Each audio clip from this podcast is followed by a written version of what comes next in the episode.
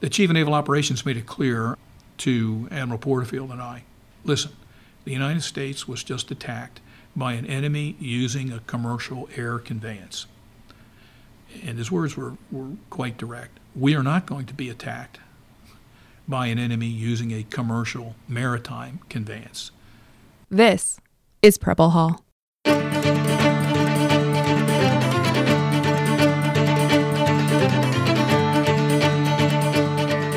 Welcome to Preble Hall, a podcast about naval history from the United States Naval Academy Museum in Annapolis. Our guest today is Captain Tom Bortmus, United States Navy retired. He previously served as at the Department of Homeland Security as a member of the Senior Executive Service and Executive Director, Office of Intelligence in U.S. Customs and Border Protection. Captain Bortmus retired after 29 years in the United States Navy. He was a career intelligence officer with operations focused on Libya, Lebanon, Iran, Iraq, the Persian Gulf, and Somalia. In his last military assignment, Captain Bortmus commanded Office of Naval Intelligence in Suitland, Maryland from 2001 to 2004. As COM ONI, he directed the Navy's intelligence response to the September 11, 2001 attacks, in which eight ONI personnel lost their lives, and was instrumental in shaping Navy support to Homeland Security, the global war on terror, Operation Enduring Freedom in Afghanistan, and Operation Iraqi Freedom. He's the recipient of the intelligence community's National Intelligence Distinguished Service Medal, the Naval Intelligence Community's Edward T. Edwin T. Layton Award, uh, Legion of Merit three awards, Defense Meritorious Service Medal two awards, Meritorious Service Medal three awards, and many others. Captain Bortmus, welcome to Preble Hall. It's a pleasure to have you as my final guest on on this uh, podcast. Thank you, Claude. Very happy to be here. You're from uh, you're from the area. I am. Grew up in Baltimore, better, more specifically Dundalk, but uh, my mother's family was uh, from Eastport. So, So you were down here a lot when you were a kid. yeah, they used to send me down here in the summer times, uh, keep me from being arrested on the streets of Dundalk. So, um, yeah, my, my my mother's family had a long association working at various jobs here at the, at the academy. What'd she do? Um, well, my mother's family, uh, my, I mean, back to my uh, great grandfather, uh, who is buried over here in the Naval Academy Cemetery, um, actually helped build uh, many of the buildings here. But uh, also, he and his uh, brother uh, were original members, uh, some of the early members, I should say, of the Navy Band. Uh, built the instruments, uh, mostly the woodwind instruments. Really? They were joiners, carpenters, uh, but they were also good German musicians. So yeah, and my mother's brother was uh, worked over in Bancroft Hall uh, after his uh, athletic scholarship uh, um, across the street over here. Um, uh, was ended with the fall in 1929. Um, he came here and got a job as a steward at Bancroft Hall and retired 40 years later as chief steward over there. So, What are your first memories of visiting the Naval Academy? Uh, actually, running around in this museum. Um, like I said, there was. Uh, they sent me down here to keep me out of trouble, and as hard as I searched, there really wasn't any to find um, in the uh, southern town that was Annapolis in those days. So I would come over here and with my mother and others, and we'd wander around. And I remember running around the halls here in the museum just because I was fascinated by all the things that were here, including at the time some of the instruments my great grandfather made. We need to track those instruments down. I think we've got- Good luck with that. Why'd you join the Navy? I couldn't find a job in the real world, um, uh, which is the short, facetious answer. But the actual answer is uh, my father served in the Navy. Uh, my brother, he served, my father actually, although a corpsman in the Navy, and went ashore with the Marines in Nicaragua, one of the uh, San, anti Sandinista efforts back in the late 20s. Um, he was, uh, on his last tour, assigned to the Langley.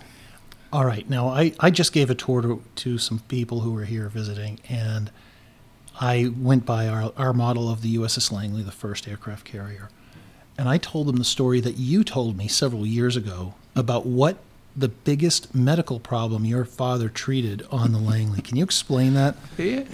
And again, you have to remember my dad, who had several names and uh, could tell a really good story, might have embellished things a bit, but he often treated uh, rope burns, um, actually from some of the early experiments with arresting gear.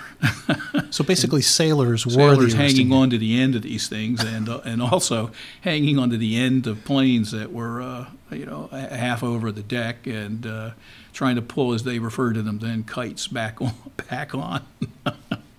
so yeah, his his version of it's pretty more colorful, but uh, was was more colorful. But uh, yeah, he was on the Langley, and and uh, so he felt that he had quite an association with naval aviation, and uh, my brother flew uh, in as a flight engineer, enlisted uh, in uh, P-5M seaplanes during the Korean conflict. Um, but he was stationed in Bermuda, so uh, he had a charmed life, um, flying up to do NATO exercises. Uh, so he had some tremendous stories as well. But the real the reason that that's why I had an association with the Navy, that and, and the uh, the attachment over here at the academy. Um, the uh, the real reason was I when I was in graduate school, uh, day I started graduate school back in uh, just as the Earth's crust was cooling. Um, the uh, I, w- I sat down next to this guy in my first lecture, who happened to be a seven and a half year POW uh, from the Vietnam era, and again a naval aviator. Um, his name was Ed Davis, captain. Um, now has passed on, but. Uh, uh, our meeting was very colorful, um, uh, which uh, uh, I could explain some other time. But um, Ed sort of adopted me. He missed a lot, so he needed to be tutored. We were in international or foreign affairs, as it was called at UVA, um, both going for our master's degree. He'd missed quite a bit, um, which of course I didn't realize. I didn't know who he was when I first sat down next to him, and uh, so we had a great relationship established. Uh, both of us had uh, wives and a brand new baby, and uh, the deal was that uh, I tutored him in everything that had transpired in the seven and a half years he'd missed um, in world events, and uh, he fed us on weekends. it was a great deal for me. Now, when you did you when you were commissioned in the Navy, you went you went OCS. I went to AOCS, Pensacola. Did you go direct to Intel? Um, yeah, I did. That was an option. Although I went to Pensacola, um, uh, like again, Ed was an aviator, so he uh, had set me up with uh, the Norfolk office and another, as they referred to themselves, jailbird, um, who his name I think was Galante, and uh, so I w- had a pretty good idea of uh, that there was a strong the test, the entrance uh, test to get in was uh, very heavily weighted in terms of naval aviation. And so basically, Ed taught me to fly um, on weekends. And so the spatial aptitude and so on problems were, were not an issue. And uh, so I did pretty well on the uh, exam.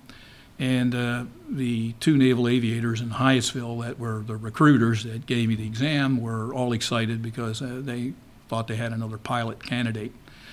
Um, I had to tell them that, hey, I, you know, I really don't have 20/20 vision. and they said, that's okay. You can be a naval flight officer. I had no earthly idea what an NFO was. But uh, so I went to Pensacola and I told them I'd like to be an intelligence officer. So I went down there as a naval flight officer candidate, slant um, aviation officer intelligence um, candidate. When was this? That was 1976. Um, so I got down there in March of 76, uh, just as my second child was being born. Thank goodness, as a starving graduate student, um, the Navy picked up the uh, all the expenses, and and I my intention was to do four years. They tried very hard to make me a naval flight officer, and then when I realized what a naval flight officer was, um, not being a trusting soul, uh, and realizing I wouldn't have any controls in my own hands, I said, "No thanks, I'll stick with intelligence." What was your what were some of your favorite assignments in your intelligence career? in the intelligence career, uh, uh, the two command assignments uh, were obviously, you know, the best, um, and a little unusual for most intelligence officers to get to get command first, uh, and then to have two uh, was, you know, um, it was quite a privilege for me. My first tour, it was in a fighter squadron, which was always the most memorable. It was a remarkable squadron. Uh, the top hatters at the time VF-14. Uh, the F-14 was a brand new, pretty much brand new aircraft, um, and so it was a remarkable ready room.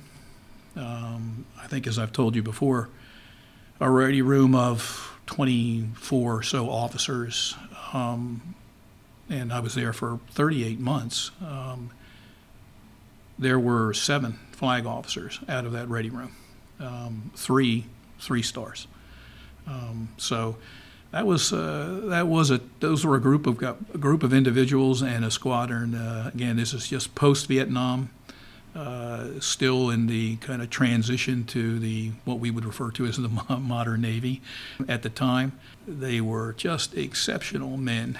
Of the of the group, like I said, seven flag officers, one astronaut, and I think every officer that did a career, that stayed and did a career, which was probably more than half of those ready rooms I was in uh, from 77 to to uh, 80. I think every one, one of us, regardless of pilot, NFO, uh, intelligence officer, supply officer, maintenance duty officer, I think everyone got command. I have some students who have gone graduated, become intelligence officers immediately, gone right to the squadron. What do you think has changed in the past 40 years with regard to a junior officer working with a squadron? And I know you've been out for a bit, but what do you think are timeless lessons that you learned from, say, the late 70s, early 80s doing that? Well, I, I think first and foremost was something that one of our community stellar leaders, Admiral Bobby Ray Inman, used to always say. When asked, hey, you know, I'm the intelligence officer, but I have all these other jobs, which really don't have anything to do with intelligence. And uh, Inman's response to people that always raised that, and someone always did, um, was do whatever it takes. Do your job, do it well, and do whatever else it takes to make you indispensable in that squadron. That brings you closer to the to those in the squadron. Um, and some of those things were, you know, I, I happened to I had the joy of being the legal officer. That's one of my collateral duties. Uh, with a hundred plus, you know, enlisted men at the time, um, at a time in the Navy when uh, there were a lot of problems in the Navy in the in the mid to late 70s, um, mostly related to drugs that had to be you know taken care of. So, but one of the other things was uh, was because I had gone through ACA, AOCS and had been through pressure chamber checks, uh, survival training, SERE school, all of the things that the aviators you have to go to. And at the time, intel officers used to go through the first six or eight weeks of uh, VT10, which was NFO training. So, you know, uh, basic navigation and so on, we'd all go going through. I was seat checked. Um, at the time, we were always short of naval flight officers, uh, NFOs, RIOs in, in that squadron. And so I became the spare RIO, which, uh, you know, was enjoyable when you were very enjoyable and quite a learning experience, and also made me realize that all those things we as intelligence officers were asking these guys to do for us, you know, really did take a second, took a second seat to hey, I got to fly this airplane. I've got to figure out where I am, and I got to get home safely, and I got to conduct my mission successfully. So um, that helped tremendously for me. Uh, it it allowed me to relate in in ways that others you know didn't. So it was doable then. I'm not sure it's doable anymore, obviously with single seat aircraft, but but you know it was one of those things that that I think they realized, hey, this guy is, can do things more than than just you know brief us on the weather before we go out. no, I agree. I'll tell you, I think that was one of the. There was something you said at ONI I I must have picked up on when I went when I deployed in uh, 2004 2005 on the Bunker Hill as the intel officer, and you know I was conning officer and I learned I was down in CIC and you know CICWO and you know doing all the standard uh, trainings that everybody else was, and but I worked pretty closely with the helo detachment. But I found that, like you said, if if I was on the bridge, and or if I was down with the the um, the helo detachment, I was learning what they do, so it helped me do my job better to serve them. Yeah, you, you really have to be able to relate, and and that kind of colored the rest of my career, which is why I mentioned it as as uh, a, a, favorite tour. I mean, a great time. It was first tour, um, and it was this, I guess I did two full deployments and part of another in 38 months. And uh, in between those deployments, because at the time we were expanding the Navy, you know, we were moving into the 600 ship Navy, but you know you couldn't deliver the aircraft that fast, and so squadrons and air wings were moved from deck to deck, and so uh, we went out pretty regularly. You know, that raises a, an interesting question because you know, you and I had heard Admiral Mac Showers, you know, a legend in the intelligence community because he worked um, during World War II on, Right. on all those major battles in, in Pac Fleet. And he, what's what struck me with Admiral Showers is how few staff there were in in Pac Fleet for, for for intel. With the 1980s, were there growing pains with regard to the intelligence, naval intelligence community? Oh yeah, The, uh, it really begins in the mid '70s, late '70s, I would say. But the realization by about '77 to '78 that we were getting and beginning to receive kind of exquisite intelligence, uh, very good information. And at the time, as hard as it is to believe today, in that squadron of you know 25 or less than 30 officers that I was in, only myself and the squadron CO were cleared above the TS level. So when, when you talked about compartmented clearances, uh, guys couldn't, you had this great information, but who were you going to tell? Um, and so the Navy realized, and I think the intelligence community's greatest accomplishment was making the Navy realize uh, that, hey, uh, if we're going to do this, we have to do two things. First, we have to clear far more people than we currently have cleared, operators now I'm talking about.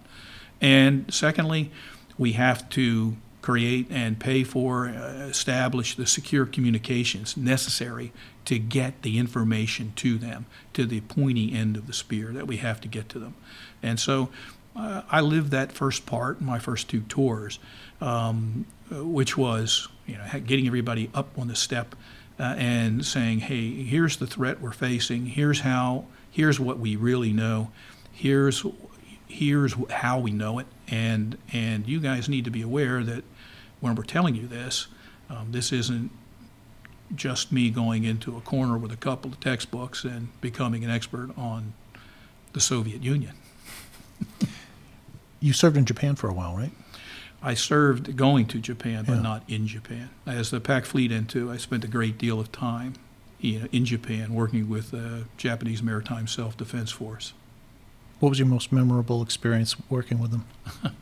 Um, first off, how what a great uh, people may not realize there are any number of intelligence exchange arrangements and that have been going on for a long time. Uh, and they happen at all levels, from the national levels down to the service elements. And so Navy had a long established relationship.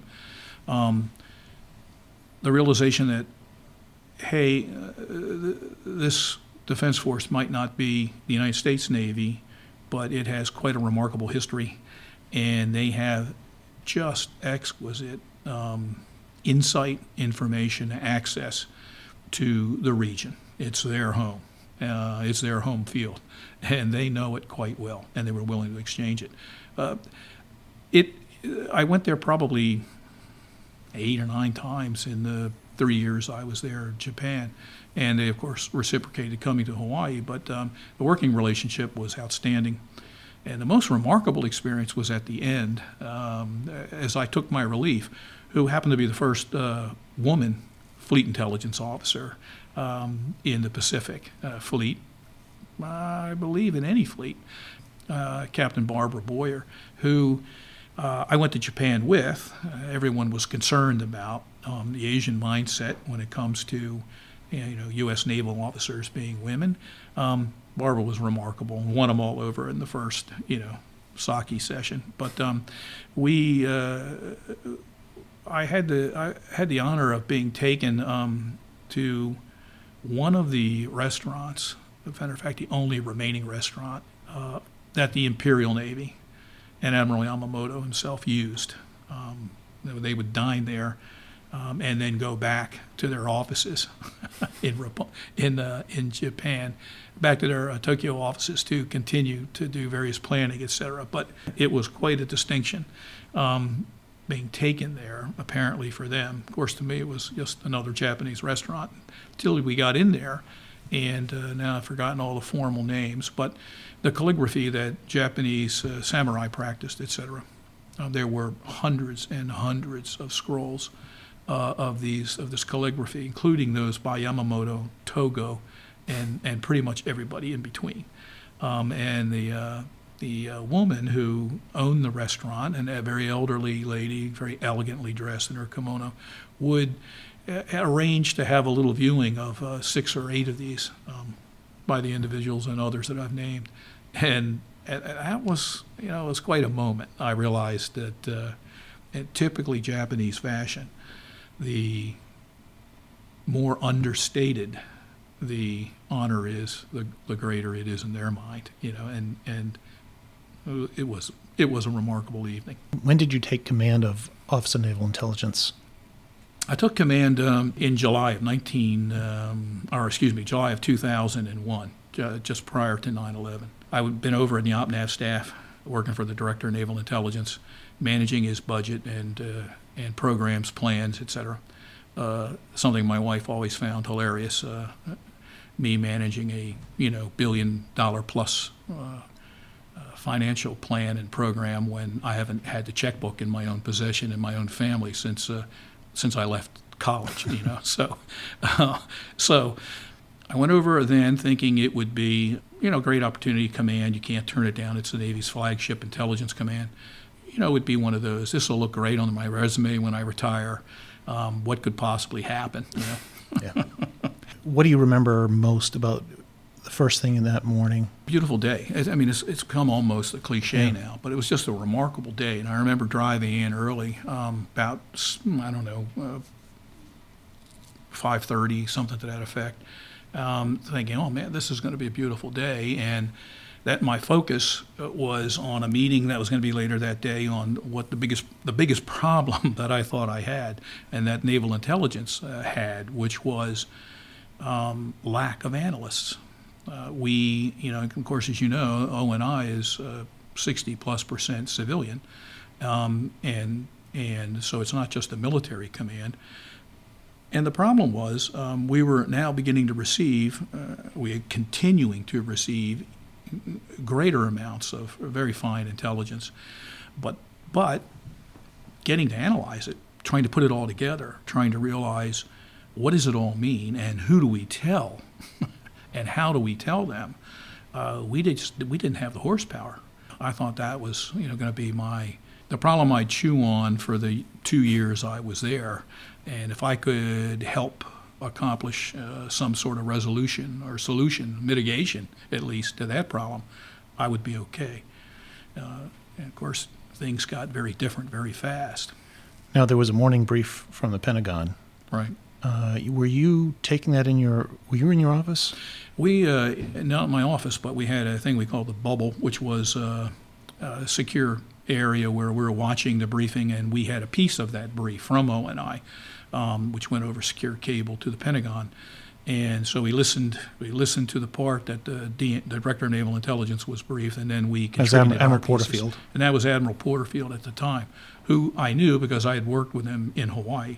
When I was at Pac Fleet N2, he was the CO, commander of uh, what was then Joint Intelligence Center Pacific, and then he later became the Joint Intelligence Officer for what was then U.S. Pacific Command. We were, and and he did. He the first thing about the briefing was he was not there. He was on the Hill testifying that day uh, on the Capitol building, and um, his deputy, uh, Miss Tish Long, uh, was taking taking the briefing, and uh, so we were watching the briefing. I remember quite. It was a you know good morning briefing. Um, I'm watching uh, as someone comes in, you know, the ubiquitous intel officer, the head actually of the uh, intelligence.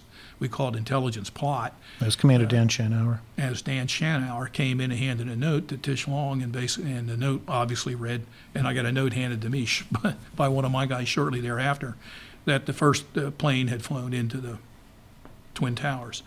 But at that point, when you're handed the note, did you have an indication that that was a terrorist attack, or No, we had no information other than it was a plane, a small plane had hit the towers before, um, just a flight accident, loss of control, something to that effect.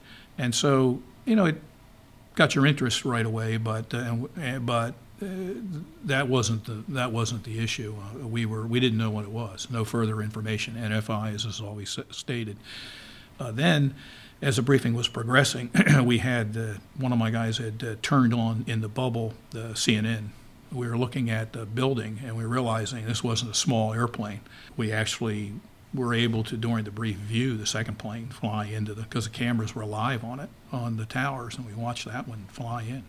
So, uh, yeah, at that point, we were real clear, that, you know, this wasn't going to be a normal day. what's the first thing you did after that? Well, the first thing was uh, I did was recommend to the deputy uh, DNI that uh, I think we need to end this brief. People forget that O and I is a you know 40 acre base, and res- you have responsibilities as a base commander.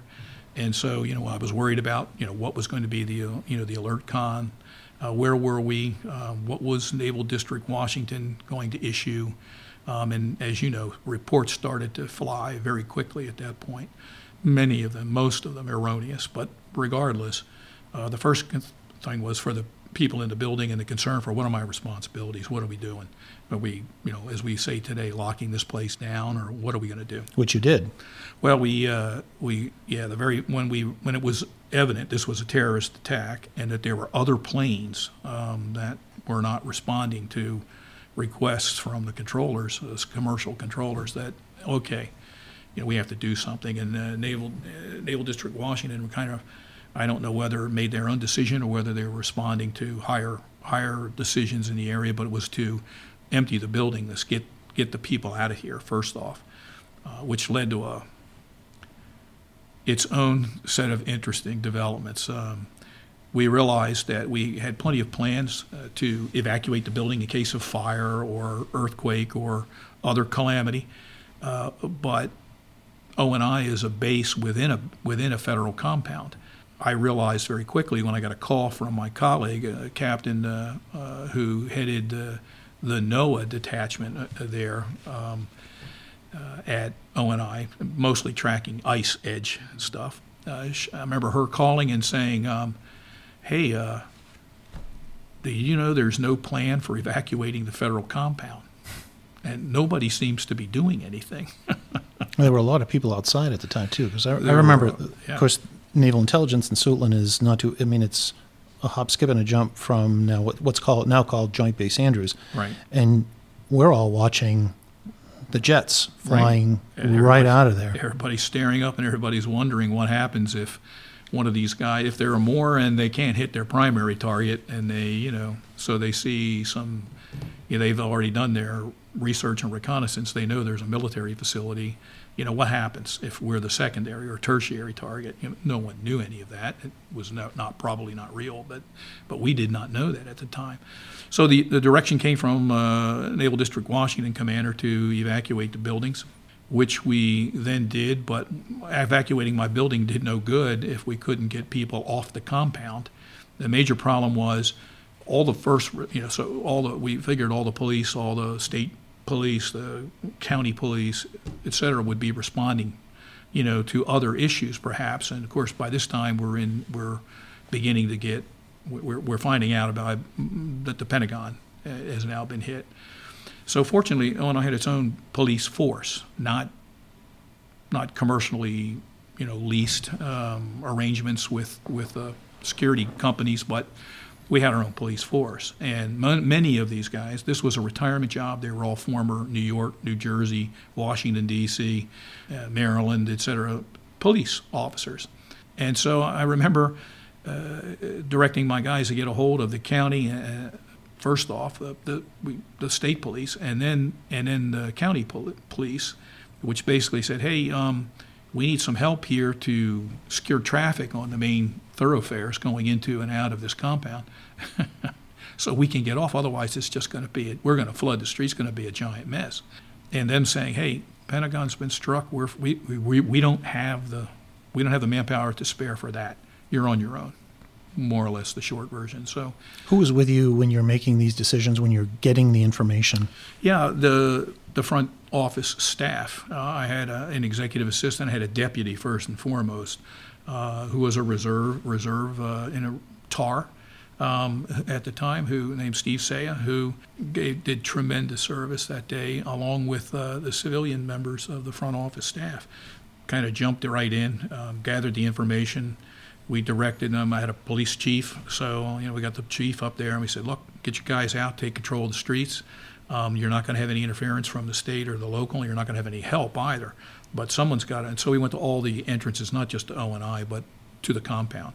Um, kind of took over control of the streets and moved the traffic and got people out of there. There was no evacuation plan even in ONI to you know, we our plan was to get out and away from the building, stand in appropriate clusters, and but we didn't have any plan for everybody get to the garage, get to your car, get off the base, don't go towards D.C. Uh, the bridges, et cetera, and accesses are flooded or closed. You know, you're going to be in the way. Go, go, go! Get a find a friend who lives in Maryland and go there. Do you remember going over the 1MC, the, the speaker system? Oh yeah, that was the other thing. The one MC. I, you know, again, uh, one of the things that never came up in my turnover, and despite the fact that this was my fourth tour in Suitland, uh, first one in this new building, uh, I didn't even know there was a one MC. And I'm thinking, well, good, we don't have a plan. Nobody knows what to do. How in the world are we going to tell people? You know, do I have to send runners? You know, to each floor? Um, and when Steve Saya said, you know, sir, we have a one MC. so, uh, so then it was just a matter of coming on the one MC, uh, telling people what we knew, uh, being as we call transparent today, but you know, just making sure they understood. Hey, I don't have any additional information than what I'm about to tell you. Um, I don't know of any specific threats to us, but I do know what the direction is uh, from our bosses, and you know, here's how we're going to do this. I was on my two weeks of AT, of reserve AT, at ONI. That was my second day. It was a Tuesday morning. And I remember that clearly. And I just remember your voice coming over the 1MC and how calm it was and matter of fact. And you're just saying, okay, there, there are the facts, folks. That's what we know. Let's go out and do our jobs. That's what I remember from a, from a leadership lesson that I think midshipmen need to understand as well. Stay, stay calm. Yeah, yeah, know, it's the old adage, you know. I mean, what do you, you know, it, it, it's not going to be a crisis for everyone else if it's not a crisis for you. Right. Um, And pe- that's mean- exactly what people did. People went right back to work. They were starting to yeah, do their analysis. They were trying to do research. What is going on out there? right. And uh, so it was a matter then of trying to figure out, okay, um, what do we do? You know, after we get people out of here, how long are they going to be out of here? But the, the realization then came very clearly that that uh, where the aircraft impacted the Pentagon was most probably uh, where the, the director of naval intelligence offices and the the uh, in CNOs, the Chief of Naval Operations Intelligence Plot, um, who were they reported to me um, where the where you know that was it was their area, and so And there were several ONI employees as well who were there doing briefs. there, there were And analysis. absolutely they were all they they worked for the Director of Naval Intelligence, and but they were ONI people and uh, and under my command, and so the object then was okay, what's the story? And of course, Admiral Porterfield is um, in the uh, in the Capitol building, which is being evacuated, and uh, because of uh, concerns that there was an additional aircraft, uh, the one that I guess eventually went into Shanksville, that could be directed to the Capitol building. And so um, it was then a matter of communicating while we're doing all this with him um, via his cell phone, trying to keep him. Um, and, Admiral Porterfield, who captained the, uh, I think, 1972 football team here, one of the captains, um, he was on his way, you know, running and wa- in his dress blues, running and walking back to the Pentagon because there was no way to get a car through any of the streets uh, after pandemonium hit. It is much like the stories of Pearl Harbor. There were there were reports that were later confirmed in quotations um, of uh, car bombs at the State Department, additional bombs going off in various pieces, various places along the mall, and so you know the usual pandemonium fog of war. So once again, the object. I mean, there were people at ONI. I mean, they you know they were civilians, and many of them had never seen, you know, the any sort of any sort of the, these types of things come to them in their own country, and they were they were upset. So the object was, let's get the building emptied. Let's take care of keeping the boss informed. Most importantly, let's find out what's happened in the Pentagon. We communications with them dropped. What kind of people did you retain that day at Naval Intelligence? Yeah, that was. Uh, What, what's considered like the emergency crew that you needed to yeah, the, the, the, the first off was the security team that, that we had, which was, I was very fortunate um, with the chief of police and the, the division that they reported to. Um, and in the, in the leaders there, also the, of course, the front office type. My senior uh, heads of our analytic department, I was then called ONI two, uh, Captain John Headland, um, and you know, for fear of not giving credit to a lot of people who deserve it, um, you know, several others. But the object was get the people out of your building, and testament to these civilians and officers alike, and enlisted that were at ONI. I mean, we literally had to order them, some of them, out of the building. Um, they did not want to leave their posts. Um, and then we had to very quickly scramble to come up with um, so so what's our recall plan? You know, what's what's our mission now going to be? How can we best contribute? Then the realization came that, of course, uh, Intel plot uh, was in fact where the nose of the aircraft uh, wound up, next to the uh, kind of Army Command Center. There were people there uh, we couldn't they couldn't find, they couldn't communicate with. Of course, here now is the major issue. How does the Chief of Naval Operations and the OPNAV staff get their information on what's going on? Uh, and so that then became one another key concern. Luckily at ONI, we had a very large IT department um, responsible for kind of global secure communications. And I mean, it was a Cat Navy Captain Mark Greer who um, stepped up with his staff, and we very quickly realized that CNO Intel plot, the members that's the surviving members, had to function from somewhere, and they also they also needed to be reconstituted. So that became an immediate day, I mean, hour like two concern. Um, particularly when we realized that, yeah, it was the sp- and spaces were destroyed, and so we weren't, you know, they had to operate from somewhere. Um, so you reconstituted at Suitland. well, that was our first option. Was we were going to, you know, put them at Suitland. We had a very small watch. We had a huge watch floor with tremendous cap- capacity, but we had a two-man watch um, at the time. We were not in the indications and warning business um, at ONI at the time, and so we had space. We had the equipment. Um, we helped reconstitute when the director of naval intelligence made a decision. We helped reconstitute uh, Intel plot, both with equipment and people, eh, over at um, the Annex Marine Corps headquarters at the time, just opposite the Pentagon, uh, and uh, butted up against Arlington Cemetery. So we went over there. They, we went over there. I mean, that night, trucks of, I mean, that afternoon, trucks of stuff were arriving, and they went. My, our guys went over and wired it up, hooked it up. Was there any concern about putting that there because the plane that hit the Pentagon flew right over Yeah. the Marine Annex? Yeah, there was. But the, once the decision was made, and uh, CNO, uh, you know, decided he was going to, you know, operate from there or, or stay in his offices in the Pentagon. Um, I mean, we we went to work. Yes, sir. And uh, and off they went. So things that you- know, the earlier question about an intelligence officer, you know, like is this analysis? Is this predicting what's going to occur, uh, or is this, you know, what is this? Well, this is wire wire dragging wires and hooking up machines, which fortunately in our careers most of us have had to do in some capacity, and and so we had guys trained in in all of this area, and and off they went. Uh, Mark Greer in particular, and did a, you know, just a tremendous job. What were some of the other major changes you made immediately after 9 11 to make sure that the Office of Naval Intelligence was responding to what had become a war on terror?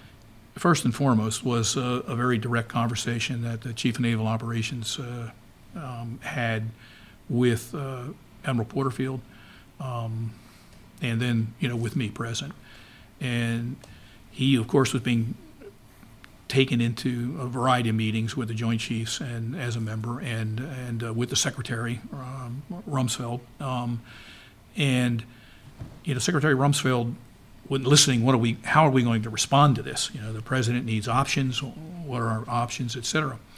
Um, once it became clear that this was a terrorist attack and this was most probably linked to Al Qaeda you know, the, the, initial things that, you know, came up were all the things that we normally did. Right? We were going to go destroy their camps in Afghanistan. Um, we were going to do all, we could to eliminate their presence wherever they might be, as we had done in the past.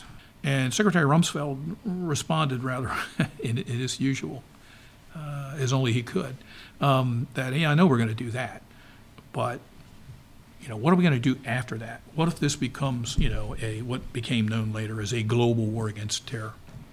Um, and so, the chief of naval operations made it clear to Admiral Porterfield and I, listen, the United States was just attacked by an enemy using a commercial air conveyance. And his words were, were quite direct. We are not going to be attacked by an enemy using a commercial maritime conveyance. Right? And so, um, you know, what do we know about Al Qaeda and the maritime regime?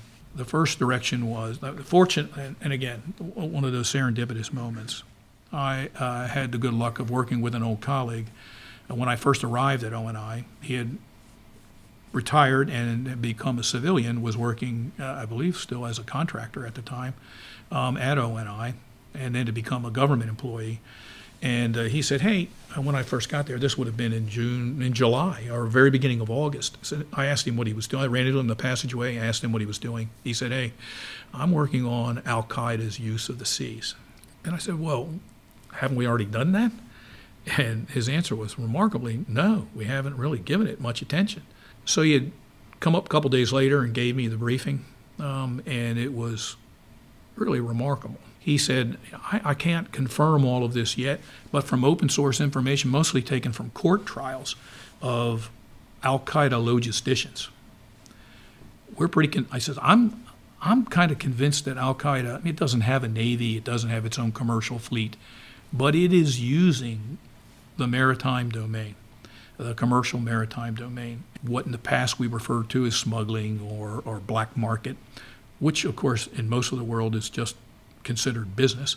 Um, and, and his position was I believe Al Qaeda is using the seas to transport, first off, weapons, munitions, obtain and move uh, to cells. Mo- uh, secondly, to, to in place cells of terrorists in various places. Um, and then finally, to make money. They have legitimate and illicit cargoes and goods and they are selling them. And the money is going directly into their coffers. So when the CNO made this, uh, at the time was Admiral Vern Clark, um, made this, when, when he made the request of us, you know, about the commercial maritime conveyance, Admiral Porterfield, I had had a brief opportunity to tell him, you know, that, hey, this is, this is, we've got this nascent analyses. I think that's where we can contribute the most, in addition to, you know, the Tomahawk and, and TAC air strikes that were going to come off our carrier decks and all, out of our submarines and service units. That's where, and so that's where that's where we went.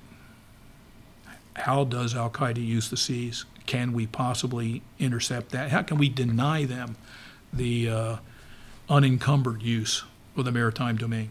Now, I know I have to be careful with this, with this next question because you know we're, we're both under certain obligations, but can you discuss uh, maybe a couple things that came to fruition that became publicly uh, yeah knowledgeable? Um, so back to the CNO's direction, one of the first things was in the same building, the, Na- the National Maritime Intelligence Center, where ONI is housed, was also the Coast Guard's premier intelligence unit. And uh, I had a counterpart there, also a captain. And um, our first concern, of course, based on the CNO's direction, was how do we identify shipping, commercial shipping, that may have some links to terror, um, and and find a way to ensure that they don't come into our ports until they're appropriately inspected and cleared. And so that was step one. Remember, at the time, there was no U.S. Customs and Border Protection. Um, the Customs Service was still in existence. There was no Department of Homeland Security. And so someone had to be responsible for maritime, commercial maritime security. And uh, the Coast Guard said, hey, uh, yeah, we, we kind of know how to do this, but we certainly don't have the manpower, the staff, uh, you know, or even the, the, the culture to go down this road. But together, you know, maybe we can. So that's that's what we did. We we uh, joined forces, and we had to identify those coming in. So we started uh, identifying all shipping that we thought might have some link, no matter how remote, and ensuring that they were boarded and inspected, or in some cases denied access. Secondly, uh, you know, so that was the home game. You know, how do we, how do I stay true to the CNO's direction? And then the second part was the away game. How do we now shift ONI's culture from essentially at the time having become gatherers to uh, of intelligence and information and warning people, making them aware. How do we shift that to being hunters? We started this process and we partnered with a number of entities, uh, most particularly the Department of the Treasury and their and their people who track money and others um, in in the uh, interagency, and we started working on establishing companies. Who did Al Qaeda use? What companies? Where many of these companies were no more than post office boxes in in places around the world. Yeah, so. Um, so it was the home game and the away game uh, all had to be worked through right away, and, so we did that. But and so some some things that came out. Of course, the United States Navy had a business of taking the offensive and going after things. The idea of being a global um, interceptor of commercial shipping, you know, what we now call, you know, VBSS and other things, um, which we had done historically, you know, throughout time, throughout our history of our Navy. Um, all of a sudden it was realized that hey, there's this organization called NATO, and they and you know they're looking for a role in this too. Uh, my key my head analyst and I, um, was named Frank Gutierrez. We then went and briefed the chiefs of defense of NATO at their biannual or whatever they were meetings. I happened to catch one in in Brussels, and we presented. This is months later, of course. We had a much more established um, intelligence record and so we went and briefed, and they then started to assume the maritime to intercept operations, um, really uh, from the Med to the Indian Ocean, um, and even in some cases in the Atlantic. So they uh, they took that on, and we became suppliers of information for them. One of the events that came out was a ship that was traveling from the Middle East, from the uh, from the Middle East, the true Middle East, um, to I believe, to somewhere in Italy, but it was going into Sicily first, typical commercial conveyance. We realized the ship had far more merchant mariners than the crew normally had. And uh, then there were other links that led us to intercept the ship, that led uh, for, for the Italians to intercept the ship. Um, and there was a cell of 15 people who had a hell of a lot more cash than they should have had. This, these guys were being sent to conduct an operation in Europe. And yeah, um, that was one that was uh, advertised in the the, it was well it was brought out in, in, the newspapers. It was quite a quite an event. You know, uh, for us, we'd had previous confirmation that we you know we were not making things up or seeing uh, boogeymen when they didn't exist. Um, but again, uh, these guys, uh, Al Qaeda, were so clever. I mean, they were using what was there, commercial, invisible. Uh, it was invisible because we saw it every day and we didn't have the capacity or, or, or the interest in going through all of that. Um, one of the things that came out of all those boardings was all of that information was sent back to ONI. All the information obtained. Of course, you interviewed crew members, you copied documents, you, and then that had to be gone through by Arab linguists. And I should have started this by saying ONI could not have done all of this with its manning. So fortunately, ONI had at the time, I believe, 10 reserve units um, of nearly a thousand people. And uh, we were able to call on them. Uh, the nation mobilized a great many of them, like yourself. and we were able to bring them into ONI. Uh, remarkable talent, remarkably talented people, and it was through their expertise, uh, from language to Middle East culture to uh, you know, experience with just the commercial world of shipping. The world was our oyster Yeah, that. it's, it's it's really amazing when you see that talent, and I mean, I think there were some that were that had worked for the Treasury Department as a civilian or before, and had had since gone on to other things that could they could then bring to the table. Oh yeah, I I mean remarkable. Um, I, I had a long association with the Navy, the Navy Reserve Intelligence Program, and have always been a fan. I'm not saying that just because you're bigger than I am and you're sitting across the table. Um, it was uh, it, it, just tremendously talented people in a program that goes way back. But I was always more interested in not what the individual's duties were in the reserve unit they were attached to. I was always more interested in what did they do in the real world, what was their area of expertise, and uh, if we needed it, how do I get my hands on them? No, I think that was one of the biggest lessons after 9/11 is when we were all mobilized, we weren't doing anything that, that we had been trained to do, and I think that's even true today. You're, you're very rarely going on active duty related to what, what you've done in, in your reserve unit. Yeah, there, it was it was tremendous, and uh, of course, one of the key problems uh, was you know where is all this going? You know, as we realized this thing was evolving into a global war on terror, you know what was going to be next? And you know, look at all the amazing things, uh, the investigation results, um, the commission results, 9/11 commission, and and where we went. So, fortunately, we had guys like yourself and several others who had worked on the Hill.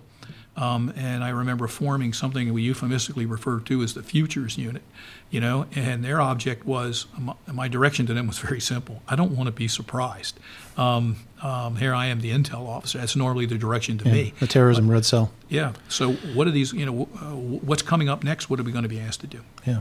No, no, that was a really fascinating work that we were doing that, that year. And the again, the talent when you're talking a, a broad group of EOD guys who had been FBI, uh, people who had been. SWOs for 20 years. Um, although the I have to, I have to say, uh, Skipper, is that one one time I was putting something together and we had a couple of two human uh, human intelligence analysts who were briefing you, and they had gone up to, to brief you. I had stayed, I was doing something else, and they came back and, and they said, "You're not going to like it." I was like, "What do you mean?" You know, I thought I thought this analysis was great for Captain Bortmus. You know what, what's not to like? He said, "They said no, he loved it." I was like, "Well, what's the problem?" They said, "Well." He wants the three of us to get. He wants the three of us to get on a plane tomorrow to go to X Y Z, and you're coming with us. I'm like, wait a minute. This is because they knew they knew I really was not a fan of flying, and I said, Captain Bortmus. so that was also an interesting experience. But We, we- um, we, did a lot of that. We did a lot of Yeah. going to others who had experience with terror, um, you know, from, from the Brits to the Israelis Mm-hmm. to others, and, and you know, you had to be there in person. and Um, shows the coll- and- the importance of collaboration Oh, with, yeah. with not only other government agencies but with other with- countries. with partners and allies, Yeah. and and That's a good lesson for today with China, isn't it? it's a tremendous lesson. Always, always, you know, what did Bismarck say? You know, when told from, by someone that uh, he was very proud of himself because he had learned from his mistakes, and Bismarck's response was something to the effect of, "Only a fool learns from his mistakes. I learn. I prefer to learn from someone else's." And uh, and so, we didn't have the time. And so, when we had the opportunity to go and talk with a number of nations, and a lot of this uh, due to the Director of Naval Intelligence, Admiral Porterfield's work with the uh, Foreign Attaché Corps here in town, um, we were we were able to leapfrog over pitfalls that they that had befallen them in in the past, and and I learned we, we learned a great deal. I mean, a tremendous amount. In your three and a half, four years as commander of ONI, what were the biggest lessons that you learned that you might be able to convey to today's intelligence officers? Yeah, and, and, and to, to naval officers, period. Okay. One is know your people. I mean, there's just know who they are. If there's no substitute for experience, there's there is none. I mean, uh, we live in a world that's transfixed by those who rise, you know, instantaneously and to senior positions. I'm a believer in the old apprenticeship program. You know, do your time uh, know what they do. You can't lead people you don't know. And and the, the second thing I guess that I learned primarily from my boss, uh, Admiral Porterfield, was the necessity to keep faith with those you lead. And uh, I think Marines get this very early in their careers because they're out there with them and bad things happen. Okay? But if your people know, people you are responsible for, know that you will keep faith with them and that you'll give them a fair shake no matter how bad they might screw something up. Um, if, if they know that you're able to deduce that something they did something maybe not 100% kosher because they were trying to do the right thing. They know that you know that and you'll figure that out and you'll keep faith with them. They'll and and then if they also know that if the very worst happens that you and the Navy will keep faith with the people they love the most, their families, then they'll do anything for you and they'll work any kind of hours. They'll be they'll be creative in ways they never thought they could be creative, um, and uh, and and you know your job as the guy in you know in charge will be immeasurably easy, easier.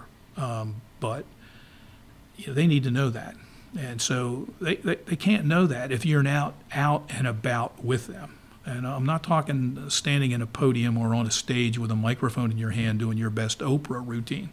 Uh, I'm talking about wearing the old fashioned lead by wearing out shoe leather. Um, if you're out there with them and you know what they're doing and they know you know, um, when they come to you, they're not going to be, be performing any CYA dances. Um, they know you, you, you know, they can't fool you. Um, and because you've done it, you know and uh, and you'll be okay. I mean, it'll work out, and they'll work out. They'll, like I said, ne- and again, one last thing on this score: never underestimate your people. Ne- they, even when everything in you tells you, "Oh my Lord, what am I going to do with this person?" You know, or this person, not the person I want to give that job to, doesn't. It's not the right package. Doesn't sound right. Doesn't look right. You will always be shocked by where real talent lies. And you will always be shocked by, even when you don't think that, even when they don't think that talent is there, given the challenge and the demand, they will rise to the occasion. And I think, I think if you keep those things in mind along with what your job is, you, your, the core of your job really is. If you keep that in mind, you know, you can't, you won't go wrong you know. Skipper, thanks. I, I can't tell you how much I appreciate you coming in and, and chatting for a while. It's always good to see you. And um, it was a real honor to serve under your command at that time as, as a reservist, as a mobilized reservist, and then uh, I was a civilian afterward for about a year under your command. And thanks for your leadership. And I really appreciate it. Thank you. Thank you, Claude. And to our listeners, thanks for joining us again for an episode of Preble Hall. We hope you enjoyed it. And please leave uh, feedback wherever you're listening to this. Have a great day and remember to hold fast. This too shall pass.